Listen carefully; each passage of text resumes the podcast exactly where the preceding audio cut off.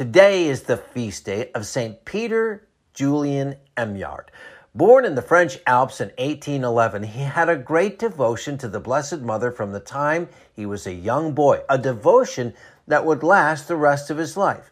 Before receiving his first communion, he went to the shrine of Our Lady of Notre Dame de Laus, where the Blessed Mother had appeared a century earlier, asking for sinners to do penance and for Eucharistic adoration.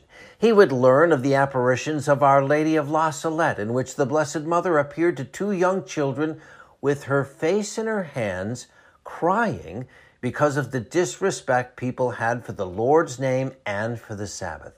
In 1828, against his father's wishes, Peter entered the Oblates of Mary Immaculate, but because of health problems, he had to withdraw.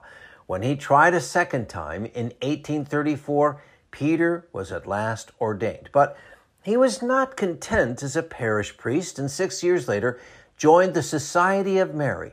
This allowed him to spread devotion to the Eucharist and the Blessed Mother among lay people, and one of the members of that society was St. John Vianney. He was determined to start a Marianist community dedicated to Eucharistic adoration, but his superiors did not see that as part of their journey. So Peter and a diocesan priest, Father Raymond de Cuers, left the Society of Mary. After many attempts, they were at last given permission to start the Blessed Sacrament for men and the Servants of the Blessed Sacrament for women.